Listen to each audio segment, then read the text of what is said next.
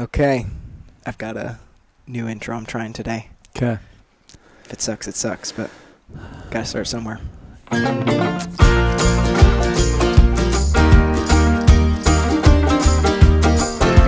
Three, two, one.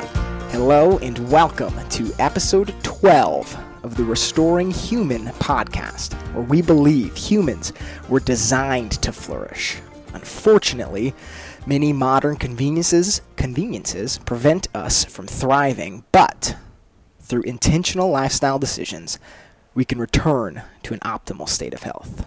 I am your host, Jarek Bakken. I'm Dr. Alex Arguello. Stumble on one of the words, but it That's was awesome. Yeah, we'll give it a shot. I like it. Cool. Uh, we are brought to you once again by Great River Family Chiropractic.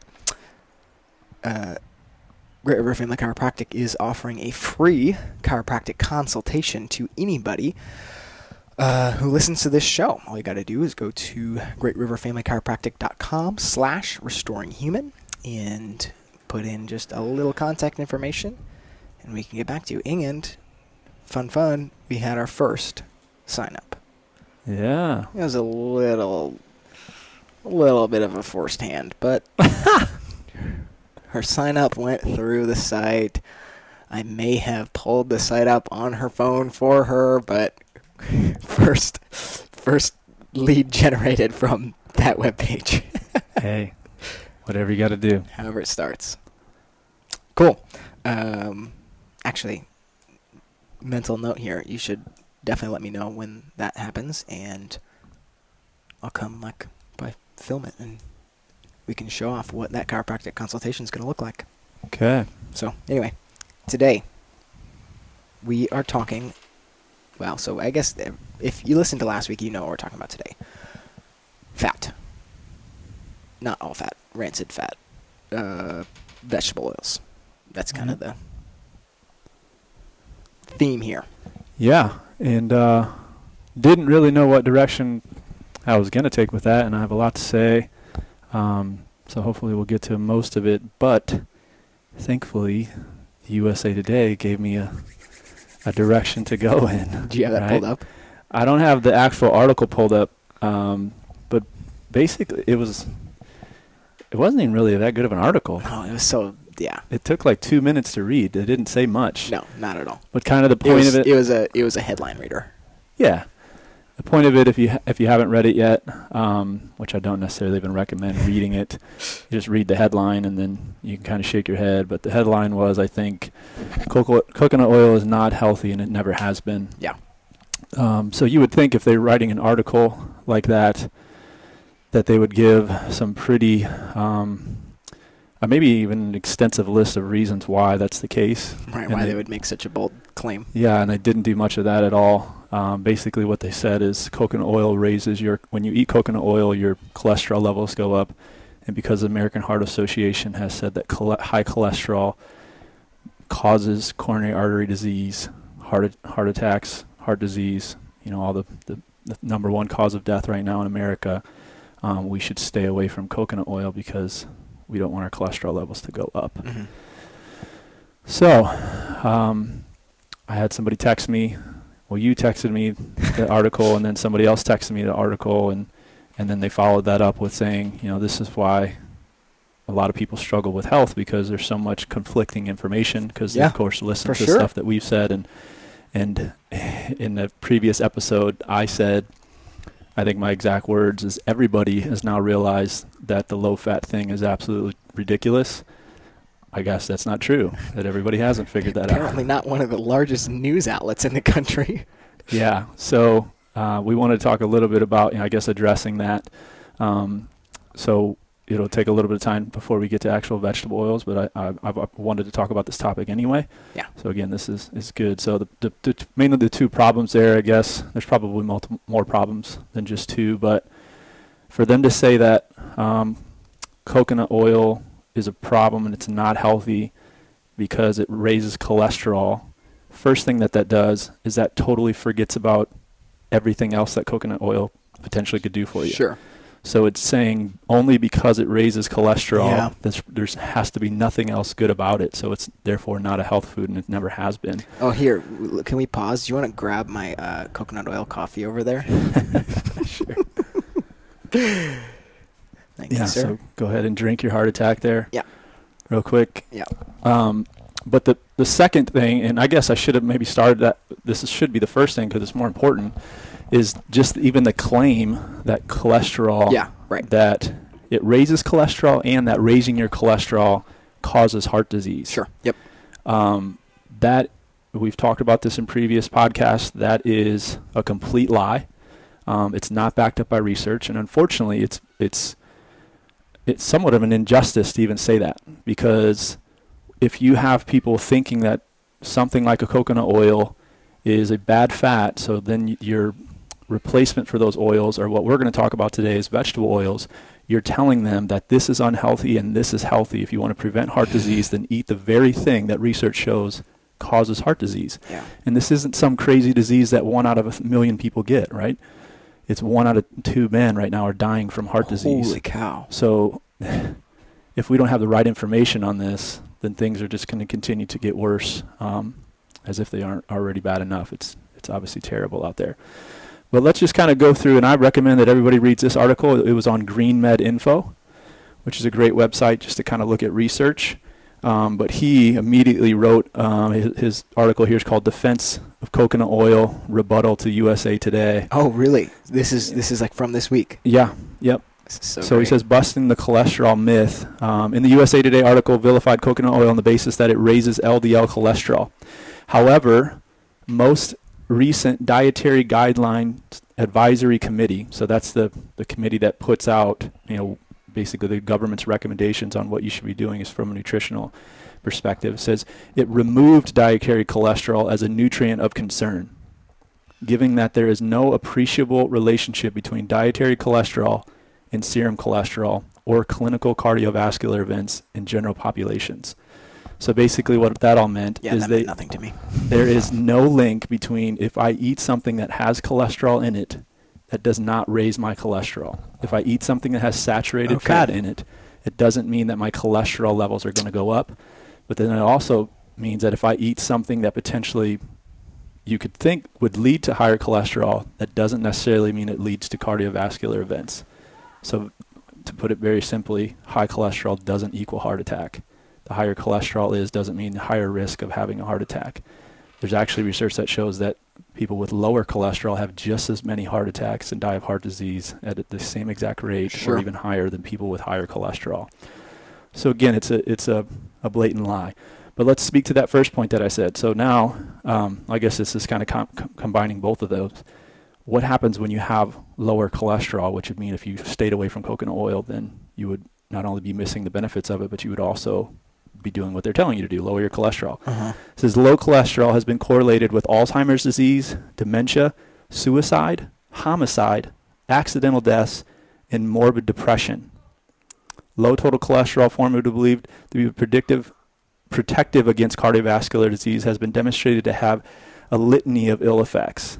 Particularly with women, a total cholesterol below 195 have a higher risk of mortality compared to women with cholesterol levels above this cutoff. So this is what they've done. They, so like cholesterol used to be, I think it was 250 was a normal cholesterol. Then they took that down to 230, and they took it down to 210. Now it's like 180, I think, is the is a normal cholesterol. Um, so they just continue to lower it, and what it's done is it's gotten to the point where pretty much most of our adult population in America have what would be considered high cholesterol Because the standard has been lowered. because the standard of what your cholesterol levels should be has been lowered. Okay. And again, so that's just kind of the craziness of again how our healthcare system works is they study this one particular thing and they say there might be some association with people with a higher cholesterol in the, the in, in cardiovascular events, so therefore it has to cause. It's not just an association or a correlation. It's these people that have high cholesterol have more heart attacks. So then let's figure out how we can get rid of high cholesterol. Got it. Okay. Then they make that correlation between here is a- an animal fat that has saturated fat, or even if it's not animal fat, if it has saturated fat in it, like a coconut oil, that raises somebody's cholesterol. And then again, go down that path. Now it raises somebody's cholesterol, and now it raises their risk of heart disease. And again, what not only is that not been shown in research, it's also been shown that when you lower your cholesterol, people with lower cholesterol levels have way more health problems, specifically brain problems, as I listed off there. you Yeah. know, Okay. Depression and, and Alzheimer's and all those things. Okay. Let's slow down a little bit. What? Two questions. What is cholesterol, and what is that? What's what's being measured when? So you're saying, you know, the level is was 220, now it's 150 or whatever you said. So yeah, what is cholesterol, and what is what's that measurement that you're referring to? Yeah, well, I mean, cholesterol does a, a lot of different things in your body. Um, one, of Pause. the, I'm just gonna pull this. one of the big things that it it right does is kind of acts as an antioxidant. It's important for healing. So this is kind of the correlation between cholesterol and heart cardiovascular events. So, um, like plaque in your arteries. Mm-hmm. So, because of what we'll get into in a second, something causes oxidative stress to your arteries, causes inflammation. So, therefore, your body trying to get there to heal it up and take care of all the damage. Cholesterol's part of that process. Okay. So now, again, they can go and look at an artery, see this is plaque, this is bad, and they they see cholesterol's there. So then they're like, that must be the problem. So let's zone in on cholesterol and figure out how we can actually actually lower it. Rather than the plaque. Yep. Well, they're just saying so the cholesterol's part of this plaque, so there might even be a lot of it there. So we can, if we can get rid of this cholesterol thing, then probably we can get rid of the plaque. It's just c- completely forgetting about. It's kind of the you know if you have a dumpster full of garbage Yeah. and you see a bunch of rats there, Yeah. you would never say the rats brought all the garbage there, ah, Okay. right? So that's kind of how they think of cholesterol there. It's not necessarily the cholesterol that caused the plaque, caused the damage. It was the cholesterol that was there because the damage was there. Now it's there for a good reason. It's trying to heal the area. Right. Yep. Right. Yeah, but it's not actually when they measure when you get a so that measurement that I wrote, wrote um, said there is what's called a lipoprotein. So it's actually cholesterol's inside these proteins that are going throughout your bloodstream. So if you've heard of LDL and HDL, yeah. What? VLDL, Yeah. Good cholesterol, bad cholesterol. What? What? What the heck is that? Yeah, well, that's a whole other topic. There's not necessarily good or bad. It's appropriate and appropriate. We need them both. We need cholesterol in our body. Um, but there are, of course, if you have higher of the LDL, what they call bad cholesterol, there's potential for more harmful things to happen than if you had higher HDL. So that's where they get the good and, and the bad stuff. Okay. Um, but it's just a protein, so cholesterol needs to be surrounded in this protein, connected Okay. to this protein to go throughout your bloodstream. So that's actually what they're measuring. So um, when you have high cholesterol, it's just kind of the number of those The- particles that they're actually measuring. The presence of that protein. Yep. Okay. Yeah. That makes sense. Yeah.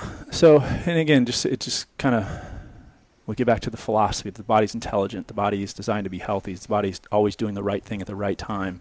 To see something that the body makes as evil and as, as causing heart attacks is, is just if you just thought about it from a philosophical standpoint, it's absolute craziness. And then the research backs it Mhm. up and shows that no, that's not absolutely the case. So, cholesterol's not the bad guy. So you don't have to worry about eating coconut oil because you're worried about your cholesterol being high.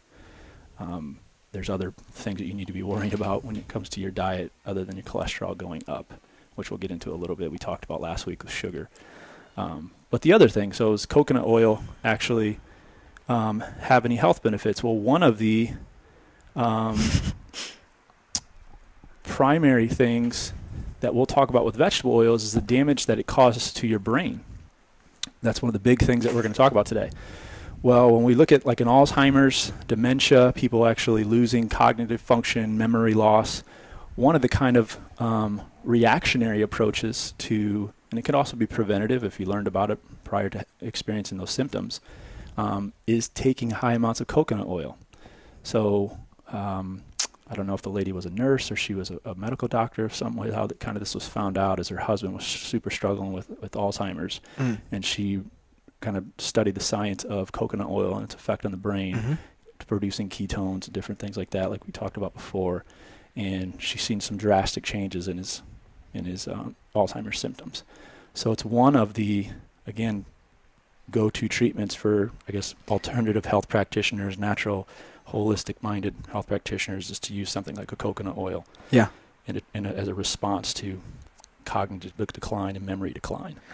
I th- and I think that's even gotten more mainstream, Mm-hmm. not even just alternative. So like, I think I talked about it at one point, but I have an uncle who had kind of an early onset Alzheimer's, and that, like I know that that was one of the things that they were doing was just like he would take a good old spoonful of coconut oil, Yeah. and and like I, I'm pretty sure they weren't with any you know specialized doctors. It's pretty mainstream type of thing. Sure, sure.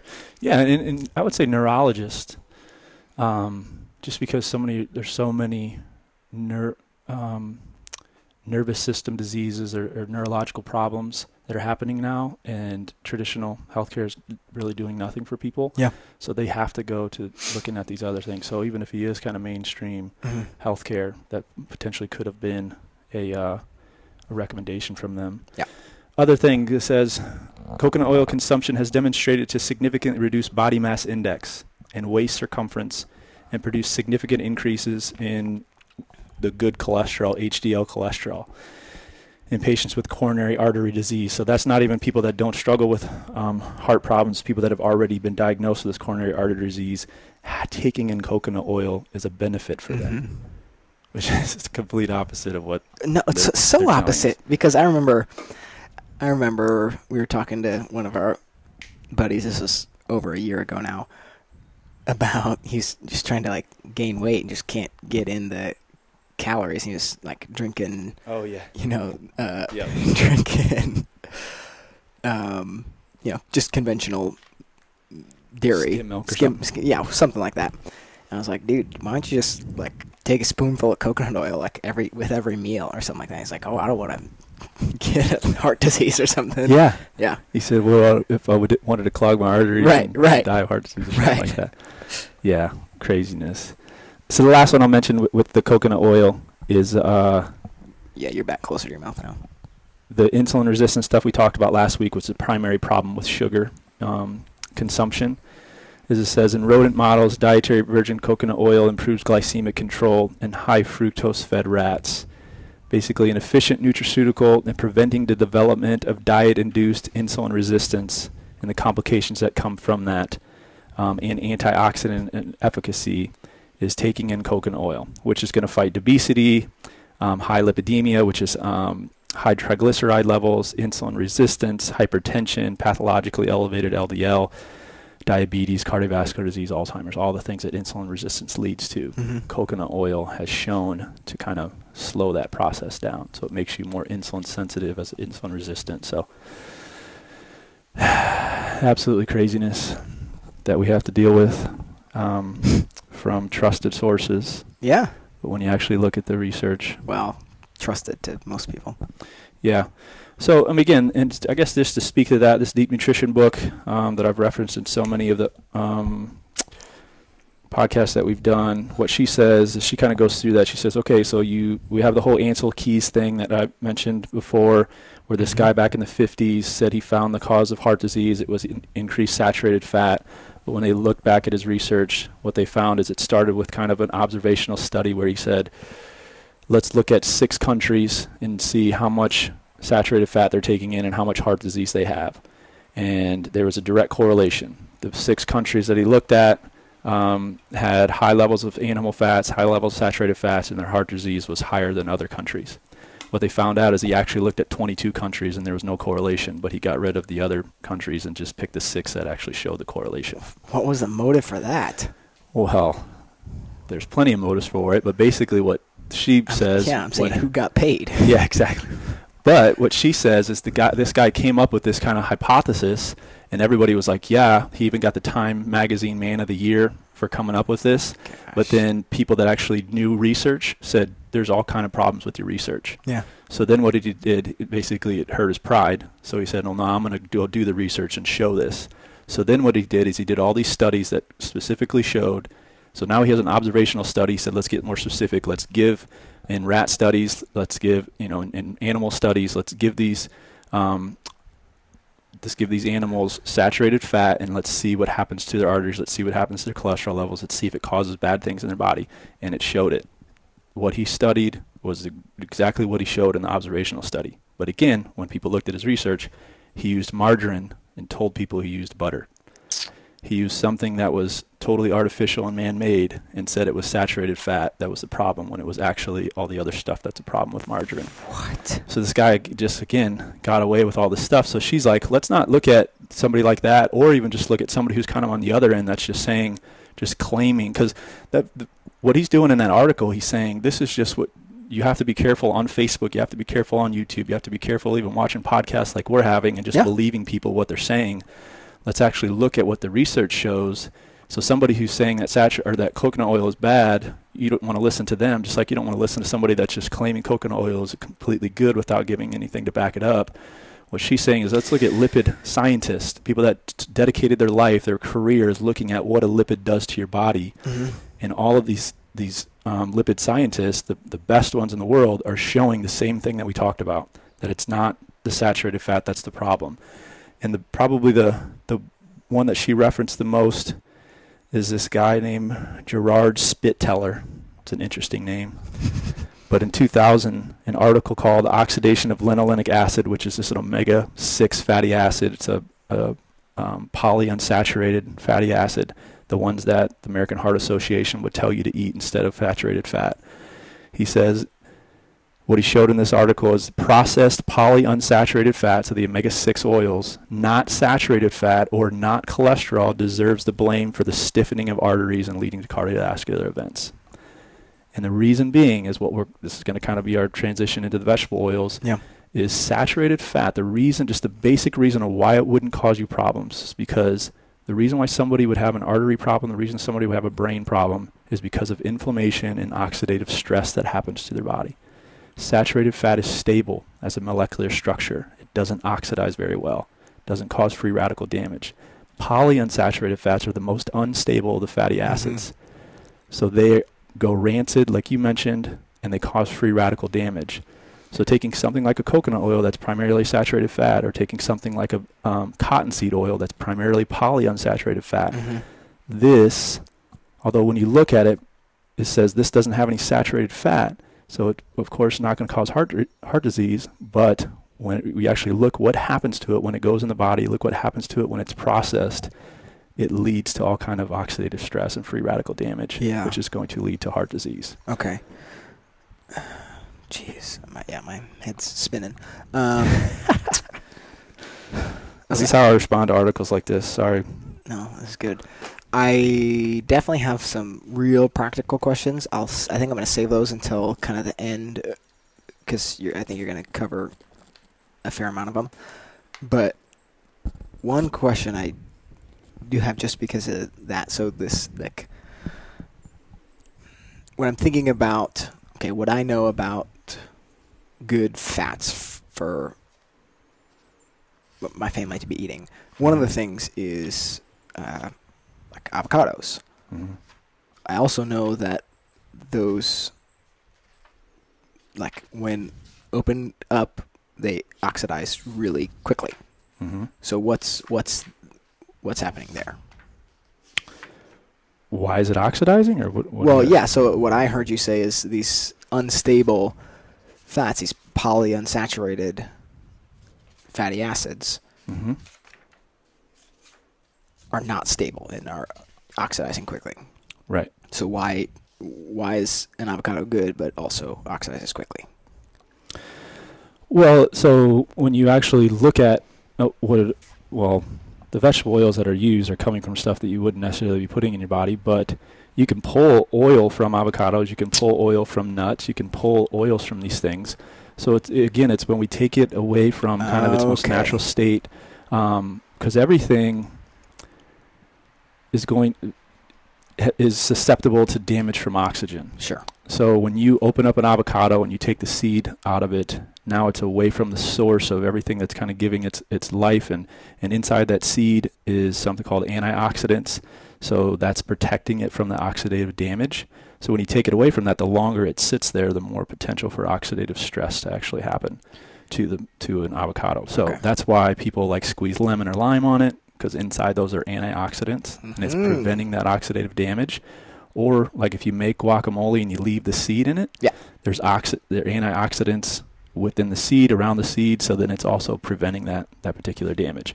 So what's interesting about the body is the brain is the most susceptible organ that we have to oxidative stress. Mhm.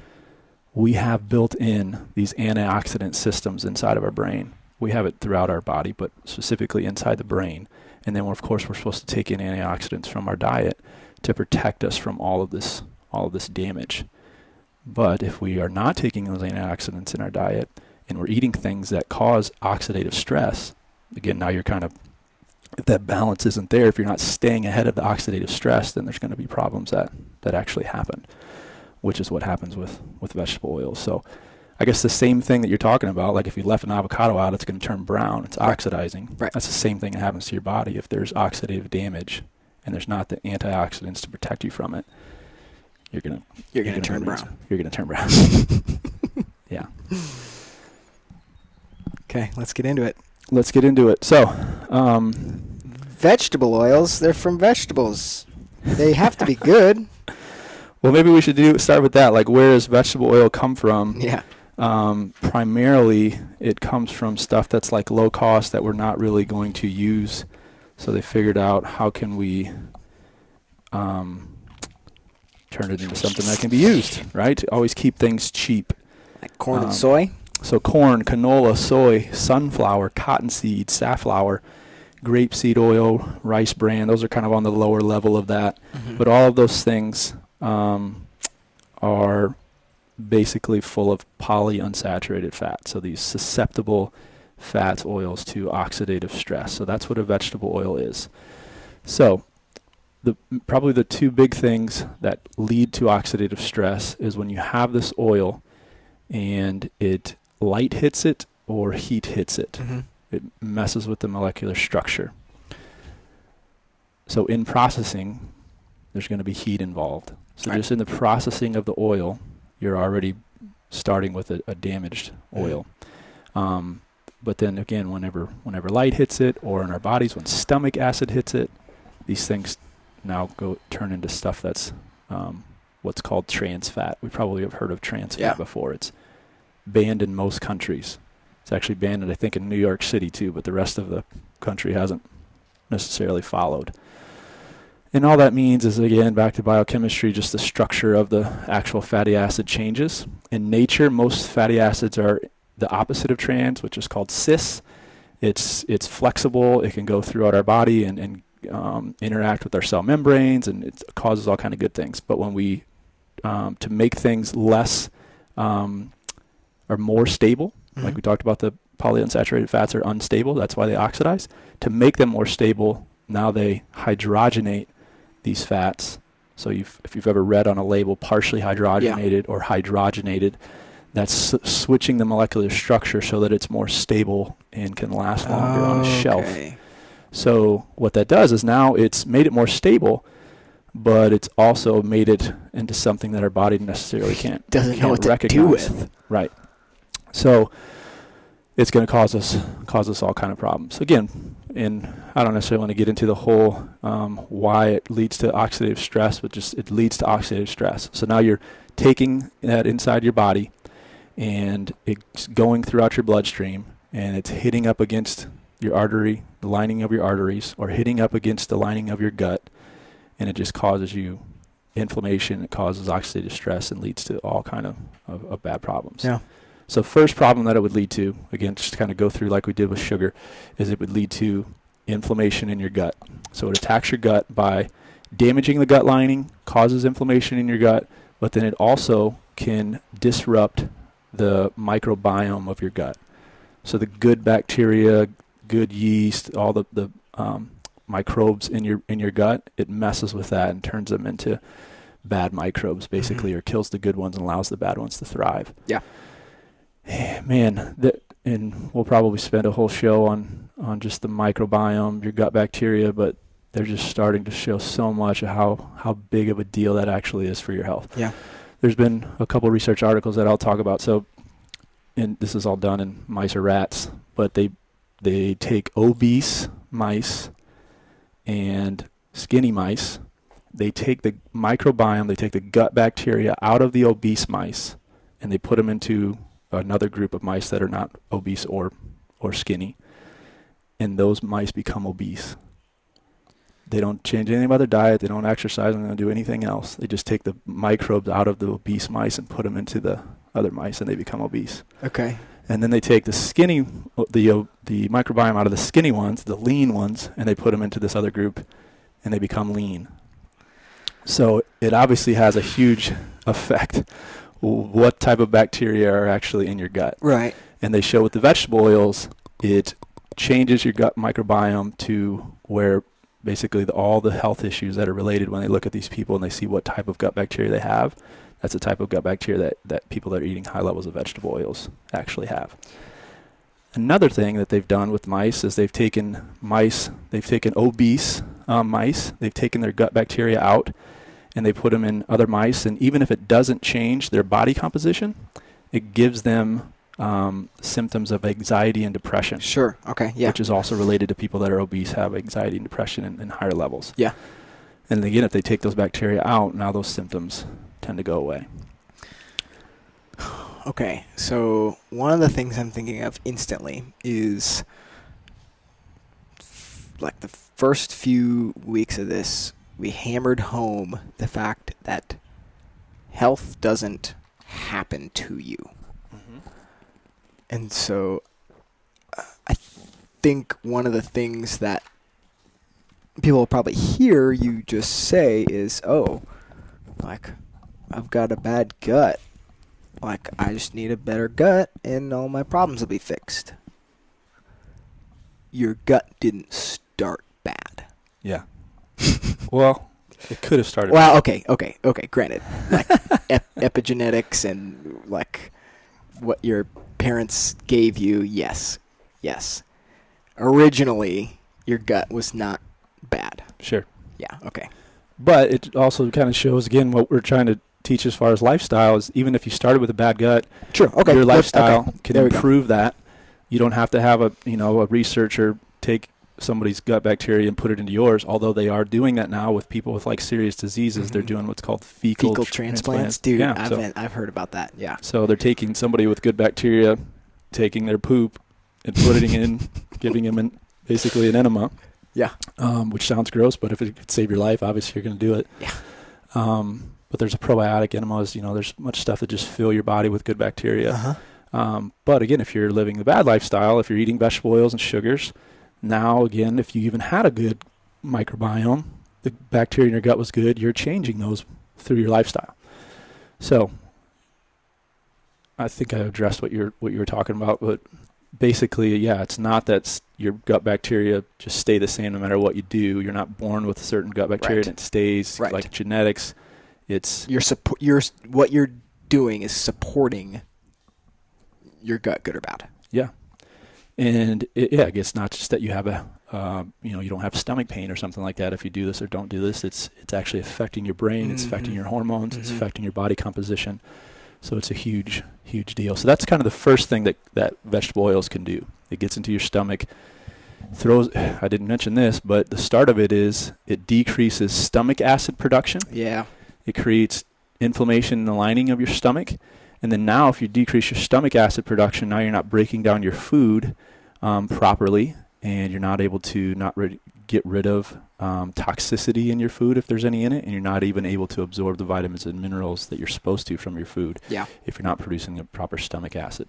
So again, if you don't have proper stomach acid, what that leads to something called acid reflux or, or um, uh, GERD, basically. Um, so how people typically respond to that is reactionary, and they take something to get rid of that symptom. What that's doing is hiding the, a bigger problem of inflammation throughout the rest of their digestive system. Yeah. Can lead to irritable bowel, can lead to ulcerative colitis, Mhm. Crohn's disease, all those different things.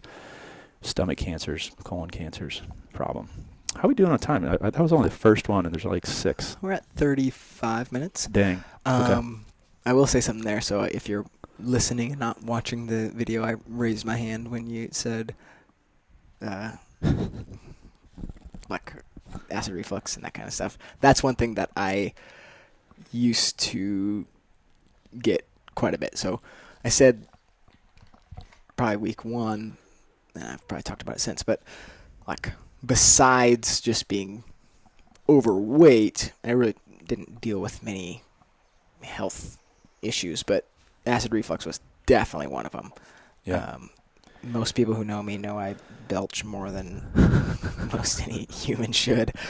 Um, but yeah, learning about like you know, so we used to be a well-stocked Tums household, Oh yeah. and realizing that that's really extremely counterproductive in giving me even less like acid to be breaking down the food that I'm eating and how, you know, taking a shot of apple cider vinegar while it seems counterproductive is actually what I need to fight against well, basically just to support the breakdown of my food.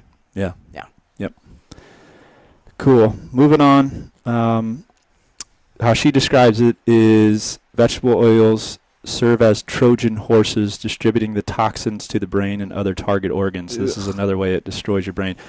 Um, so those lipoproteins that we talked about, HDL, LDL, those are are don't only have cholesterol in them, they also have just lots of nutrients and stuff in them. So how this stuff kind of gets around and, and gets to different parts of your body is it's carried in those lipoproteins.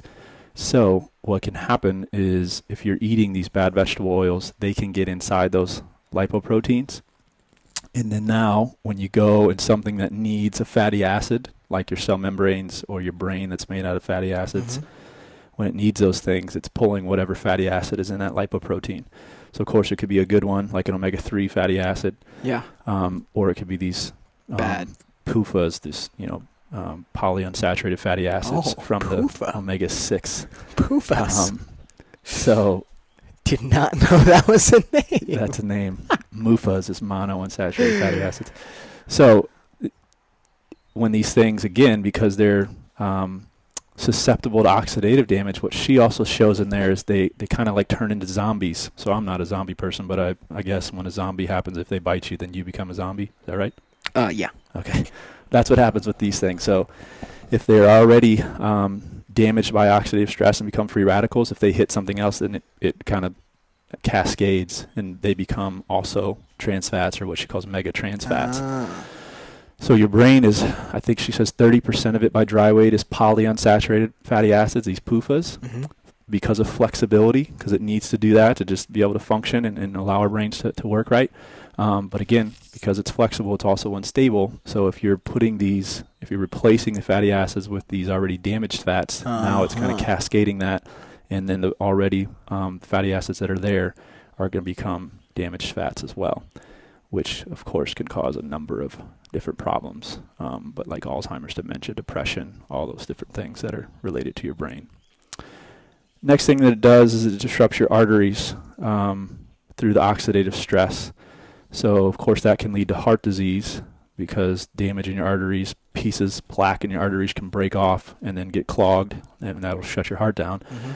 But they also know you need blood supply to your brain as well. So, if these arteries are damaged, then it can cause um, decrease blood supply to your brain, oxygen to your brain, can lead to migraine headaches, um, seizures, can lead to, of course, depression, anxiety, all Mhm. those different things. Last week we talked about with sugar, it shuts down your immune system.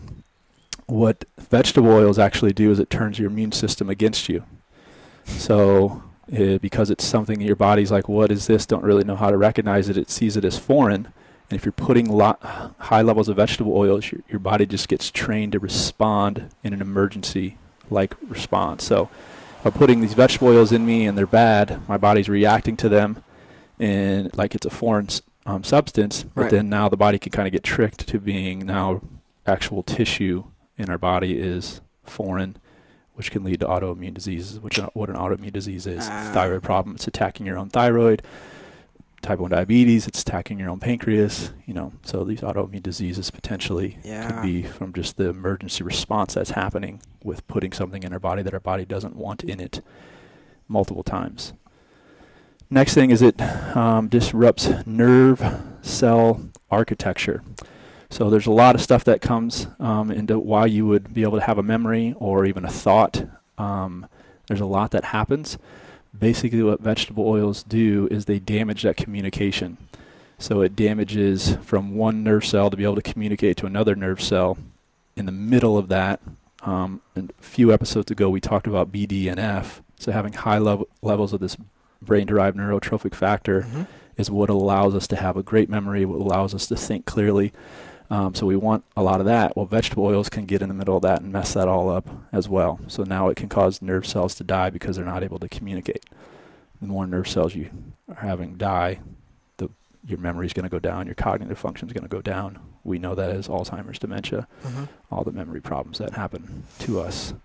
But the last one is probably the craziest, and because it can lead to a number of different things, but it's it messes with our gene replication. So vegetable oils can impair brain development through direct mutagenic effects on DNA and altered epigenetic expression. So it can cause our genes to mutate.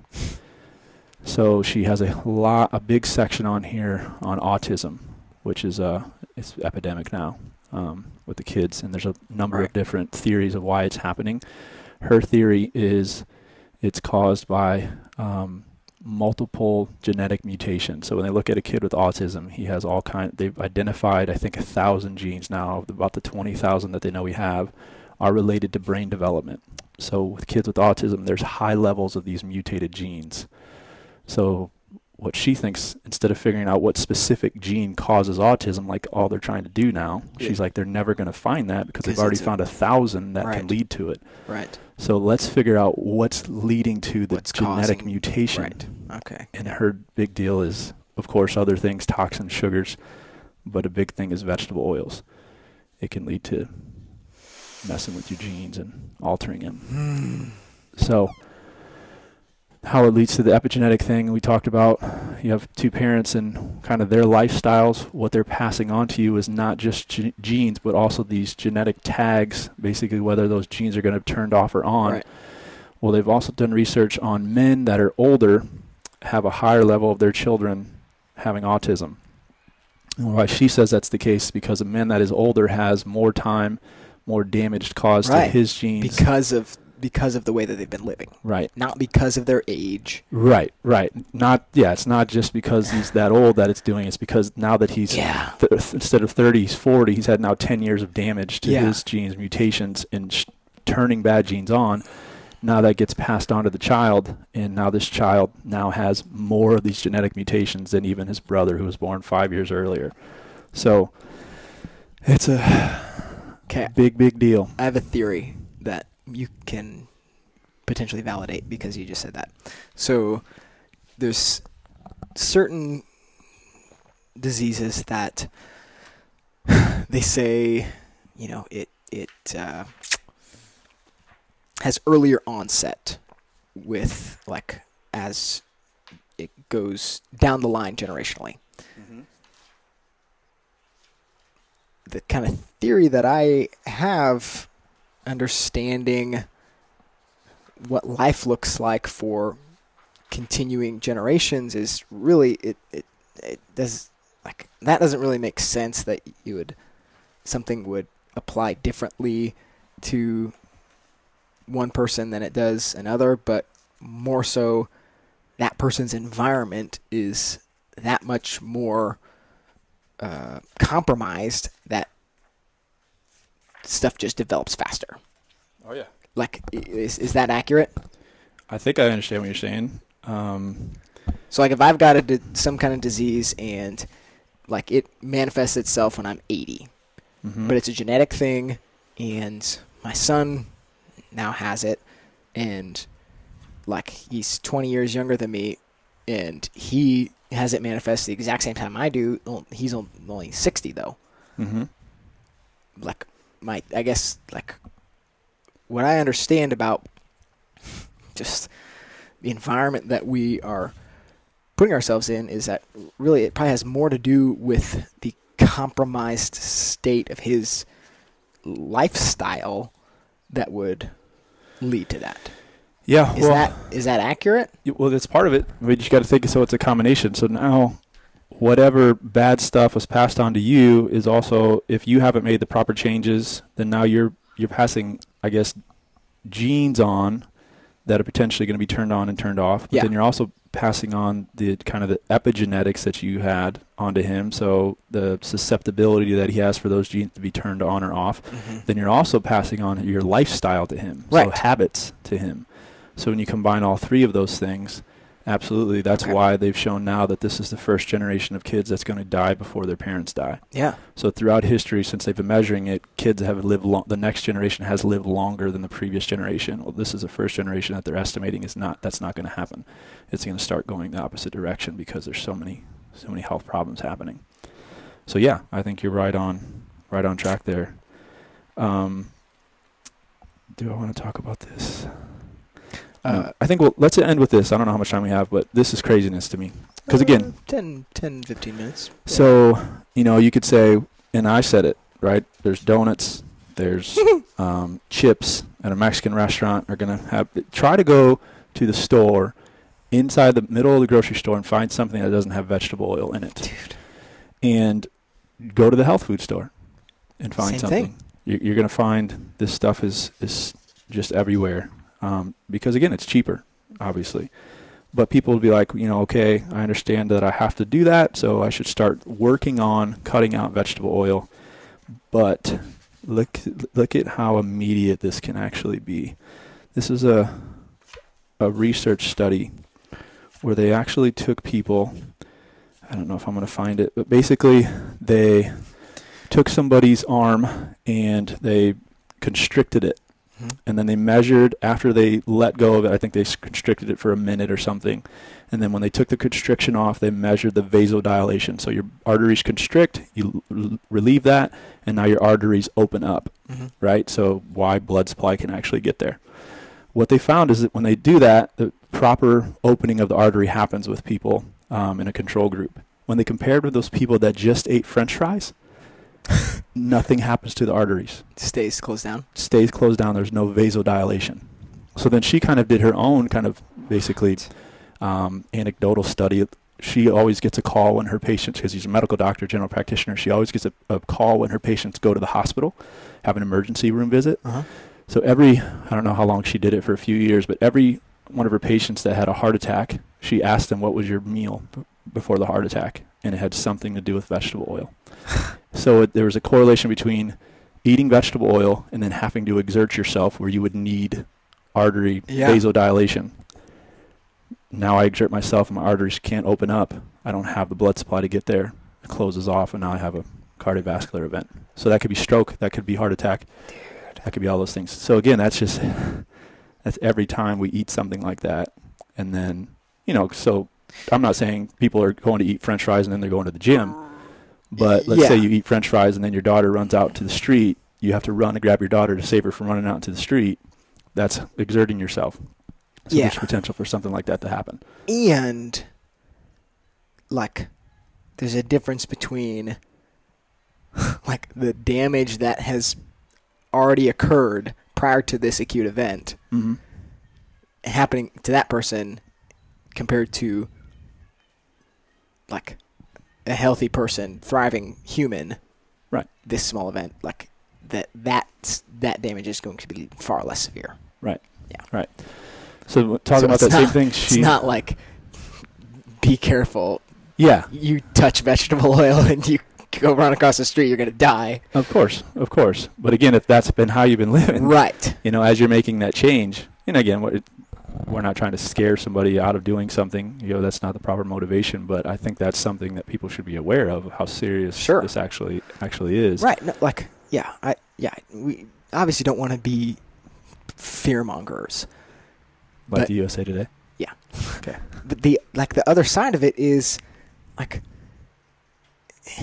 there like there is real fear there Mhm. nobody nobody wants to die so the other side of it is living without that fear living like with a clear mind and a clear conscience without like the guilt of what you're eating and stuff like that's what we want to promote Right.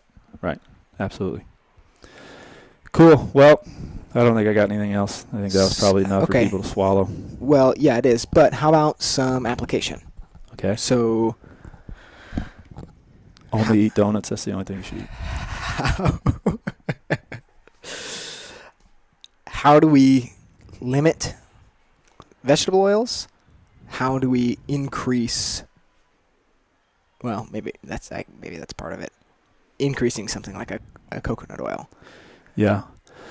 Um, the best way to limit vegetable oils is number one, I would stay so minimize the amount of times that you're eating out. Yeah, so it's pretty much say. impossible to avoid eating vegetable oils if you're eating out a lot. Mhm. Um, Unless you're So- go- unless you're going to a raw restaurant. yeah, unless you're going to something that's paying attention to that. But you can, like, even if you're going to um, a restaurant that's going to cook in a vegetable oil, I mean, y- you just can ask the waiter, hey, can you cook my food in butter instead of whatever you're cooking in soy oil, something like that. Have you done that? I haven't done that, um, but that's something you could ask. That could work. You could even ask for extra butter, put it on. I should try Some that. people do. Um, so yeah, minimizing that as much as possible, but then also again just turning around food labels. What does this actually have Mhm. in it? So if you're a big chip eater, then moving to something that's cooked um, in a coconut oil and an avocado oil, something like that, that's not going to be as bad as some cooked in a corn oil or cottonseed oil or canola oil, all of those different things. Um, when you're when you are actually cooking, never cooking in a vegetable oil, never Right. cooking in a soy oil, um, but even because so we talked about these polyunsaturated fatty acids. Kind of the next step above that is monounsaturated. So poly obviously is many, mono is one. So an olive oil is a mon- mostly monounsaturated fat. So it's not it's more stable than a polyunsaturated fat, but it's also less stable than a saturated fat. So when you're cooking it at high heats, it's going to do the same exact thing. Yeah. That's also why they typically somebody who knows what they're doing puts olive oil in a dark bottle. If you put it in a clear bottle, light can Mhm. hit it and the same thing Mhm. happens to it. Yep. So if you're going to cook with olive oil, cooking at very very low heat and so you're going to prevent oxidation. Um, so if you are eating chips with olive oil, most likely that means they were fried in that olive oil. Super and, hot. And, and it's, yeah, become a bad oil. That's why we always recommend cooking in something that is a saturated fat. Preferably coconut oil is what we typically cook in, or a ghee, you can cook in that, butter, um, or an animal fat. I was just gonna say, yeah. What about like a lard? Yeah, so a lard, um, bacon fat, Mhm. um, tallow, beef fat.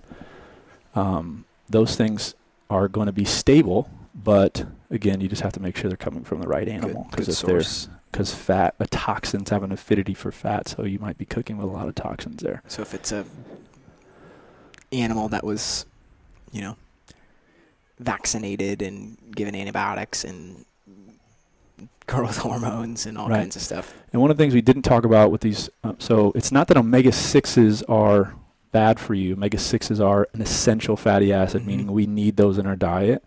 So, but we also need the proper ratio of omega sixes to omega threes. And when they've studied history, these people that we always talk about that ate the right diet, the foods they were eating was a one to one at the most four to one ratio of omega sixes to omega threes.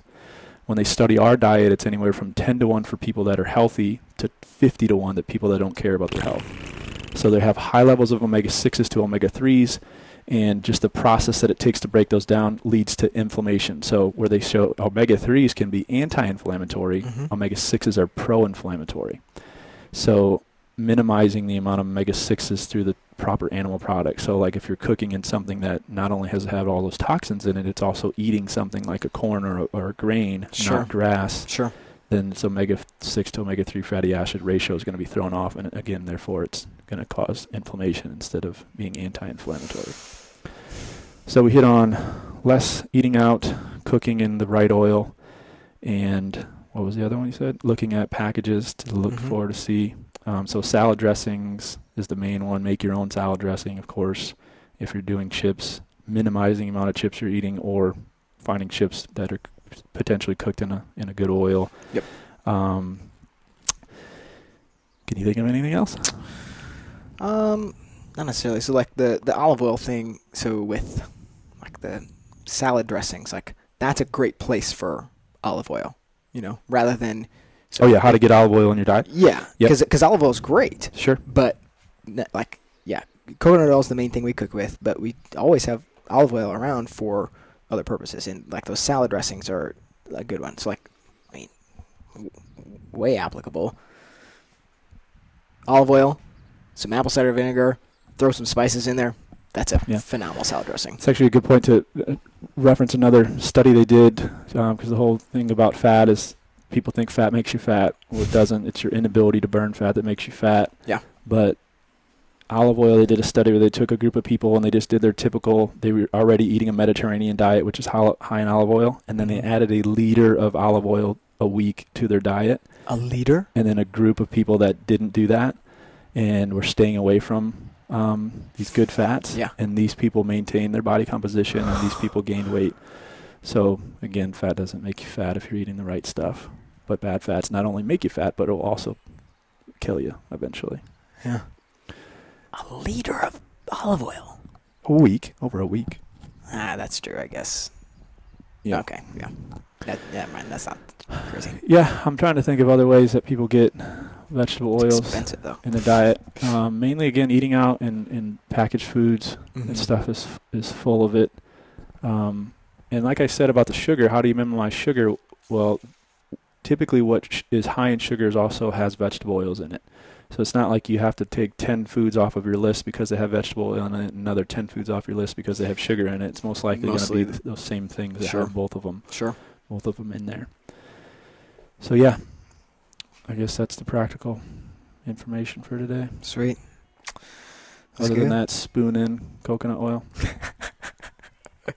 Or just put it in your coffee. That'll be or just put it in your coffee. easier. All right.